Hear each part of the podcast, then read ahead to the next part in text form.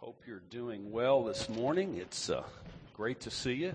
Hope you got some sleep last night. We have a golden retriever, Sandy, and she was having a nervous breakdown next to our bed last night, but we, we got through it together.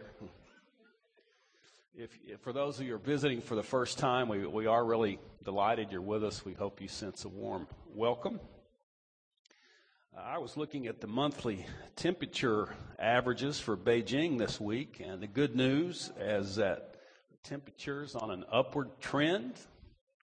And for my southern blood, that is very, very good news. I know some of you guys are Eskimos from the northern countries of the world, but I am not, so I'm excited about the coming of March.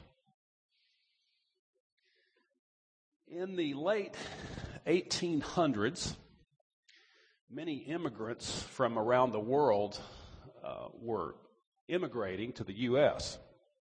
And one of the largest groups were a group of Italians, uh, and one of the groups of the many Italians that came to the States during that particular period were from a small community about 100 miles southeast of Rome called Roseto. The immigrants, initial immigrants from Roseto arrived in New York City, and then they moved about 100 miles west to eastern Pennsylvania to work in a rock quarry that was uh, happening there at the time. And over the years, so many Rosetans uh, moved from Italy to New York City and then to that area that they formed their own small town. And they named it uh, Roseto, after their original home in Italy. Fast forward 60 years, for, from about 1900 to 1960, there was a medical school professor named Stewart Wolf who lived near Roseto, and he discovered that very few Rosetans over 65 uh, had heart disease.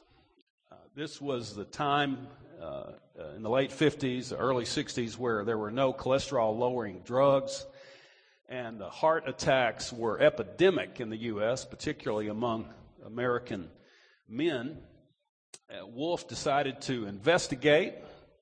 He gathered some of his med school uh, colleagues and students to do the research, and the results were amazing. Uh, for men over 65, the death rate from heart disease in Roseto was about half that of the general population in the U.S. In addition, there were extremely low rates of alcoholism, drug addiction, and suicide, vastly lower than the general population. The majority of the people in Roseto were dying of old age. Continued their study because they were fascinated by this result. Discovered diet was their diet was not at all healthy. Uh, about 41% of the calories that they consumed were fat. Uh, they tended to smoke heavily. A lot of them were very significantly obese from eating a lot of delicious Italian food, and they got little exercise. Well, they thought the explanation was genetic. So they began doing a study of the Rosetans' relatives who lived in various other places around the United States and discovered that they were, these relatives were definitely not experiencing the same health results. Thought, well, the explanation then's got to be geographic.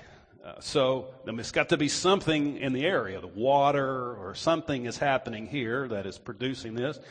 They did a very thorough study of the people in the surrounding communities and discovered they were not experiencing uh, these health trends that the Rosetans were experiencing. So, after eliminating all other possible explanations, uh, they finally realized that the answer had to be in the Rosetans' relationships.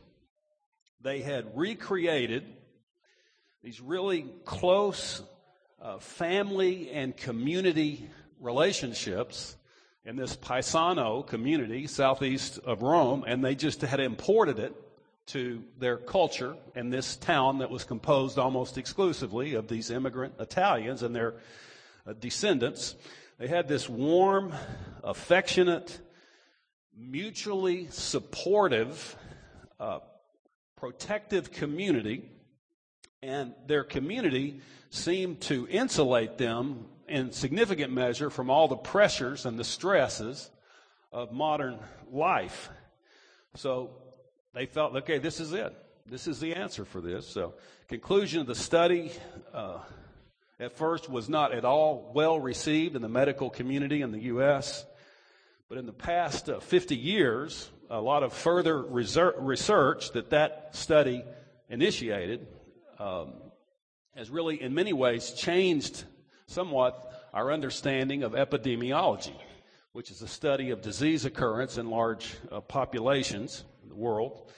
The commonly held view today uh, that began with that study was that our health is not simply about our individual uh, personal choices or actions in isolation from uh, our broader uh, sets of relationships.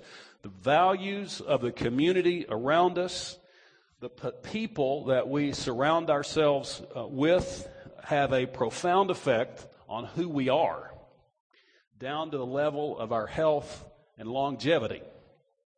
And that's a, a very common view today in, in that area in the study of medicine. Now, last week, we studied a passage in Paul's letter to the Ephesians, uh, chapter 4. And in this passage, he describes three steps toward spiritual maturity. And we looked at, at those uh, in verses, uh, chapter 4, verses 1 through 15. And the three points that emerge very clearly from these verses in his letter to the church at Ephesus was that to grow personally and spiritually, uh, we need to, uh, among other things, first cultivate the qualities of humility, uh, gentleness, and patience with each other, to do our best to experience that and to pass it along and to create families and marriages and relationships with children and at the workplace cultivated uh, um, that are characterized by these three qualities.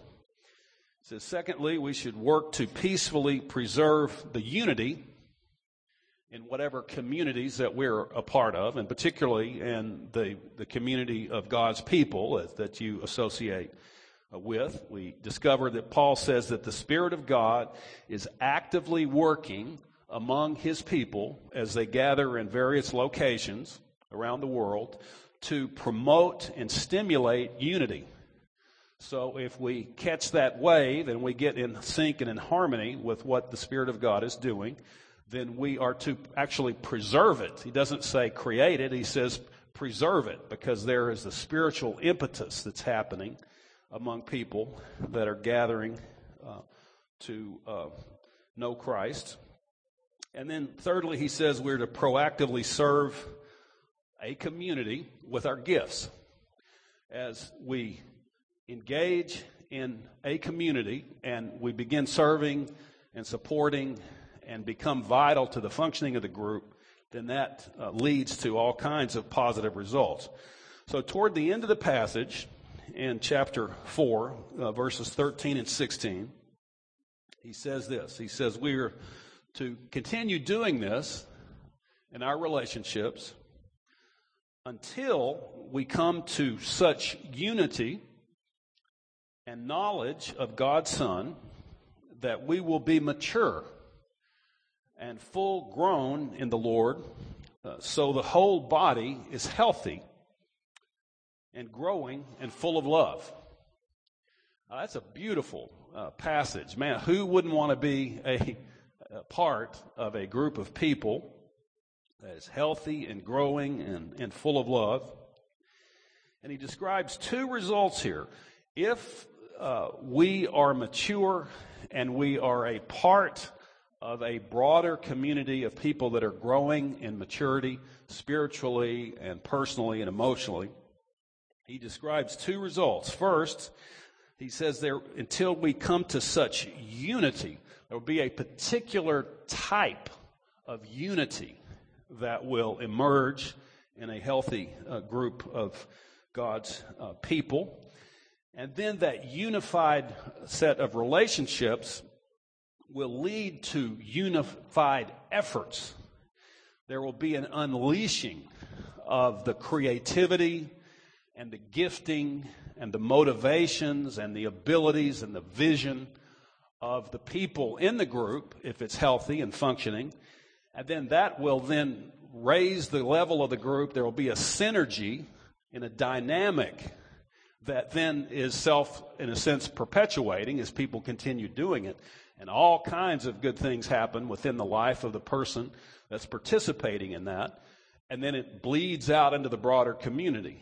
So uh, this, this, the love of Christ be, begins being illustrated in the broader community through that dynamic. And he says the second thing will happen that there will be a deeper knowledge of God's Son. Now, the, what he's describing here is not simply belief in the historical existence of Jesus Christ. He uses a particular word for knowledge here uh, called epignosis.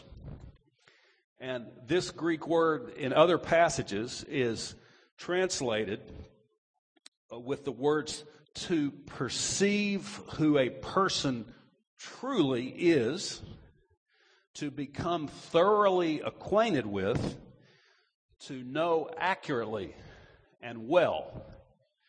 So, of course, this kind of knowledge that Paul is defining and describing here, it's way, way deeper and different than simply an objective awareness or belief in a historical person according to the teaching of Paul and Jesus, as we follow the teaching of Jesus, as we make our genuine, sincere efforts to try to move forward in our understanding of the teaching of Christ and our obedience to it, then progressively he opens our awareness to a deeper knowledge of himself.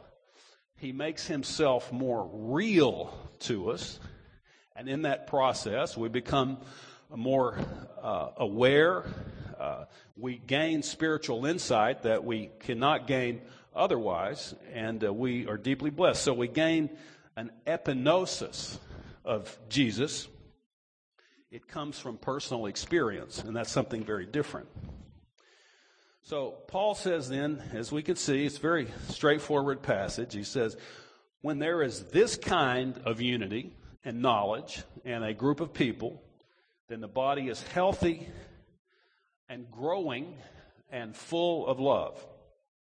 So there's, there's amazing potential in this kind of Christian community. This particularly, particular kind of community, in fact, has divine potential because what we see described in the New Testament is that as healthy groups emerge like this and God is pleased to come among them and make himself much more present and real among them, much like he did in the temple in Jerusalem and going way back to the tabernacle in the Old Testament, and then begin achieving things through them for his program and purposes on the earth. So it's just some really exciting stuff described in the New Testament about what can happen if we are engaged in helping develop this kind of community. Now, like you, uh, probably have, you know, I have had outstanding and at other times not so outstanding experiences of Christian community. Uh, I've mentioned before when I was a child, all, you know, through my teen years, uh, I was really never exposed to a healthy uh, Christian community. My mom is a, my dad died when I was small. My mom is really stable, solid, fine, ethical, hardworking Christian woman, but she uh, was not highly educated. She dropped out of school during the Great Depression to help support the family. I once discovered 80% of all teens during that period in the United States dropped out of school, actually, and she was one of that 80%. Um, but in the church that she was a part of and required our attendance at, as I look back, I mean, I, it, it doesn't appear to me that there ever was any genuinely mature leadership. And so the congregation uh, didn't, to me, as I look back, uh, seem to be mature. In any case, I couldn't find Christ there. I had no encounter with Christ in that community. And so as a result, I made a sequence of decisions beginning in my early uh, teen years that I might not have made otherwise. Uh, and that led to some consequences that I would have preferred to avoid. Um, but there it was. That was my initial experience for 18 years, pretty much, you know, to the Christian community in the small town I grew up in. Uh, and that's one of the reasons in our church, you know, those of us in, you know, on the board and the leadership, we are so committed to creating the best possible children's and teen program that we can possibly create given the fluidity of the Beijing environment because it's so critical. When kids, if they are exposed to the wisdom from above from an early age, and they are enveloped in a sense of the love of Christ, not only from their parents, but in the broader community, it will shape and change them because they have access to this insight at those critical decision making moments beyond just their parents' counsel. The parents' counsel is reinforced by the broader community, and that tends to, to kids are a whole lot better off and have much better chances of making right choices in that, of course, uh, kind of environment. But then in college, uh, I was introduced to a Christian community for the first time that was vastly different than anything that I had ever expo- been exposed to before. There was outstanding leadership, uh, teaching, music, programs. It, it was an eye opener. I mean, the first time I ever attended, I thought, you know, it was wow. You know, this this is pretty uh, inspiring here. So I started going back uh, on my own every week and did for the following year. And over that year, eventually understood and became a believing uh, Christian. It dramatically changed uh, my view and understanding of the Christian community, Christian leadership, Christian faith.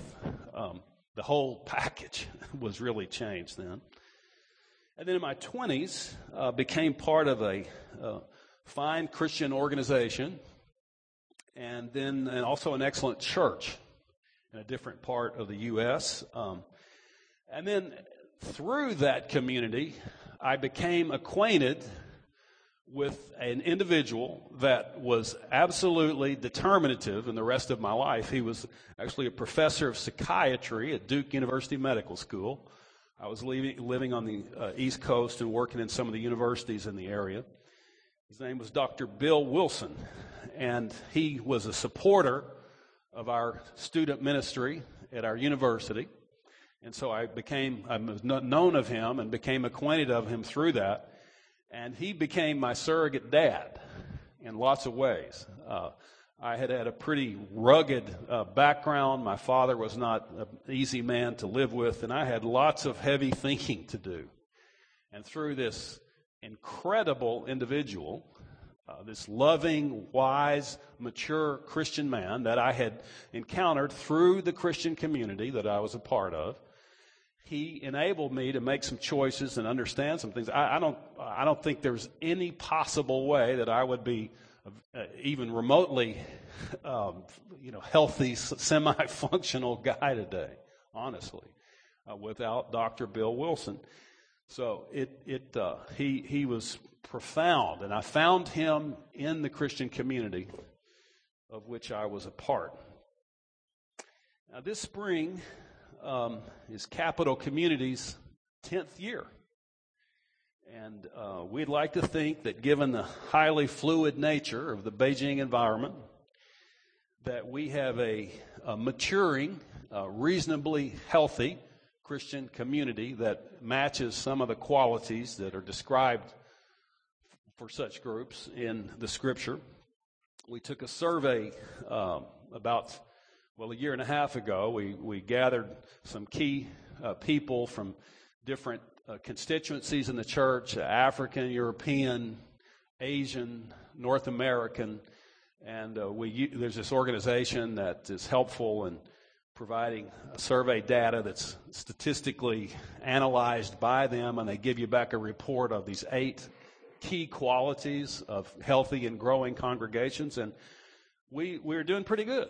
Uh, we were in the healthy range uh, with varying, you know, varying levels, uh, healthy range for all eight quality characteristics. But in our relationships, we were pretty much over the top in the estimation of the people that that uh, process. We were, an example for uh, other uh, Christian communities, actually, in the assessment of this organization. It was very encouraging.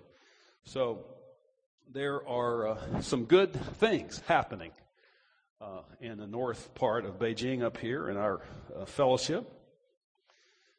Needs for the coming year. Um, certainly, we desire to continue to, to be strong in the areas in which we are strong and also work toward the, the strengthening of areas in which we're not quite so strong. Uh, we certainly want to sustain our children's program. And so we need to ask you to pray. Uh, Tracy uh, Villanova will be stepping down in March. Uh, she and Man- Manuel are transitioning into another job and possibly uh, moving out of Beijing. And so she is a super uh, individual, highly gifted and trained. And so we are trying, seeking the right person that can step into and fill her large shoes. Uh, we continue to we want to continue to support our teens group in every way. Uh, women's group is flourishing. Uh, I under, in fact, there's two kind of the Chinese women like to flock together uh, in a couple of large uh, groups uh, under Joanne Chen's and some other Chinese women's leadership, and so there's over a hundred Chinese women that get together in two separate groups every week uh, when everybody's back. And so that, that group is just really flourishing. Um, in fact, now they've started meeting once a month. Uh, there, there's most of the women in these groups are Christian, um, and they call themselves uh, the uh, sea turtles. The Chinese word for sea turtles. You know, they people who leave and then come back to you know lay their eggs or you know whatever. That's their self designation. But they are, uh, there's so many of these returning expat Chinese in this part of the city that um, they have gotten enthused about doing some evangelism. So now, once a month, they are having like a lunch, uh, and the people in the Bible studies are gathering, and, and some of their friends who are non believing people and they go in and they have a cool program for them and some good food. And uh, it's just some really neat things uh, happening in that group. And then on the other side, there's lots of uh, um, other women from around the world who meet in their respective groups. Uh, BSF, of course, is not directly linked to our fellowship, but it's thriving, and they meet downstairs. Uh, uh, the, the women do at least every week uh, the men's group. Uh, we, we have a thriving, a, a pretty positive uh, men's group. There's a Taco Tuesday that's the principal group.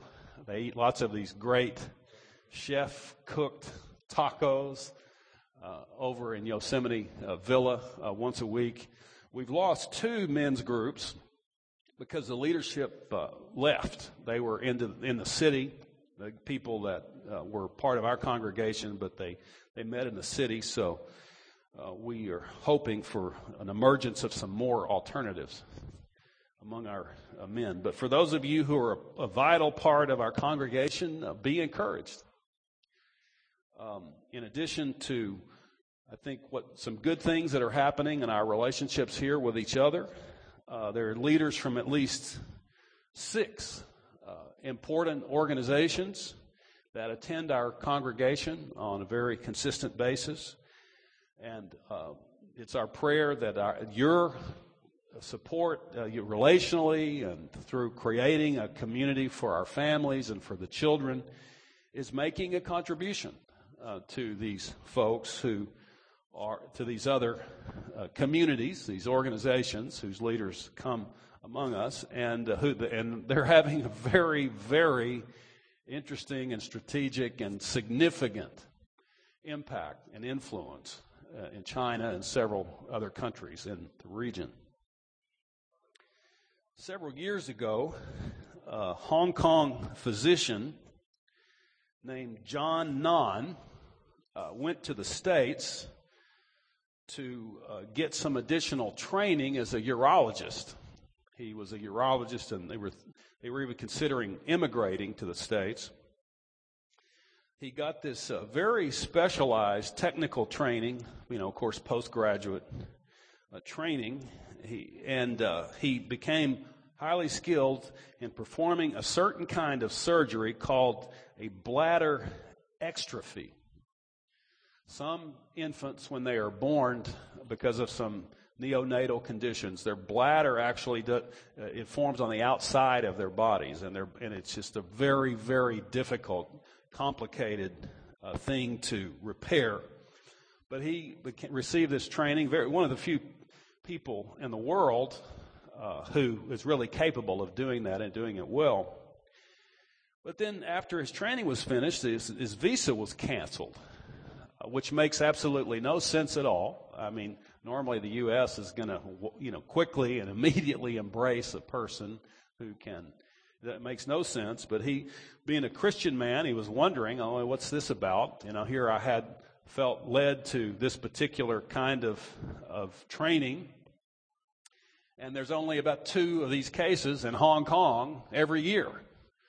Uh, so, I mean, you know, what was that about? So he goes back to Hong Kong and continues uh, continues following Christ and you know in his but you know in his workplace and profession, his family. And then one day he Googled bladder exstrophies and he found Hope Foster Home, which is here in Beijing and five other locations. And uh, they take care of 350 sometimes very, very sick uh, Chinese orphans around uh, China. So he called Robin Hill and uh, said, you know, have you you've got some of these cases? He said, yeah. Matter of fact, you know, we've got uh, quite a few. And so the um, they he and a neurosurgeon flew to Beijing, looked at their facility, and they caught a vision for helping. Really got excited about the work and so they started performing uh, some neurological surgeries and some of these bladder uh, surgeries. And then over time, all of these Christian, Chinese Hong Kong Christian physicians. And then they slowly formed an expanded team that now includes, in addition to the two of them, uh, a pediatric general surgeon, a cosmetic slash plastic surgeon for some of the cosmetic, you know, and, and cleft palate surgeries and so on, and an orthopedic surgeon. So there's five or six surgeons now, and many of them play instruments. So they formed a musical group called Med Art.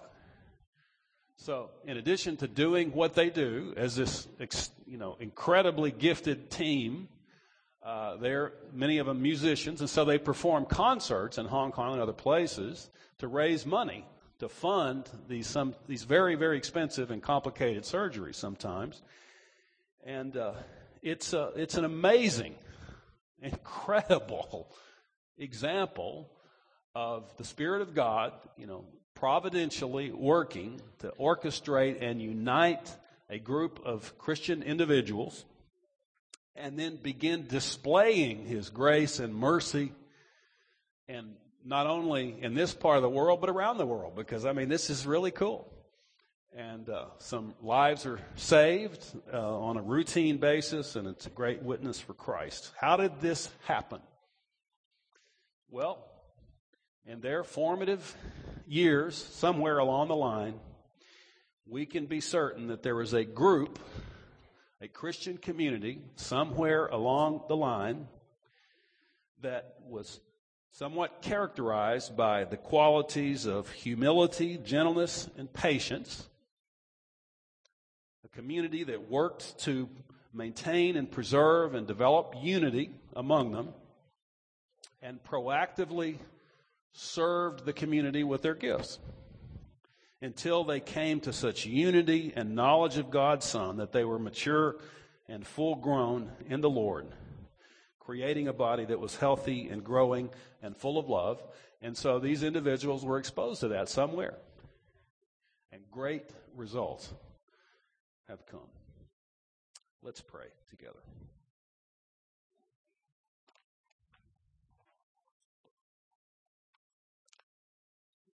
Lord, thank you that you have seen fit to include us in your program and your purposes. Um, you could have done it another way. Uh, we are, all of us, we have our own uh, respective struggles and weaknesses and, and problems, and yet you are pleased to join us in that. And then as we listen and respond to you, to not only help us mature, but enable us to actually participate in what you are doing on the earth. Thank you. We're grateful and uh, pray that this passage would grip each of us more deeply and lead us in our particular ways into the path you have for us. We pray in Jesus' name.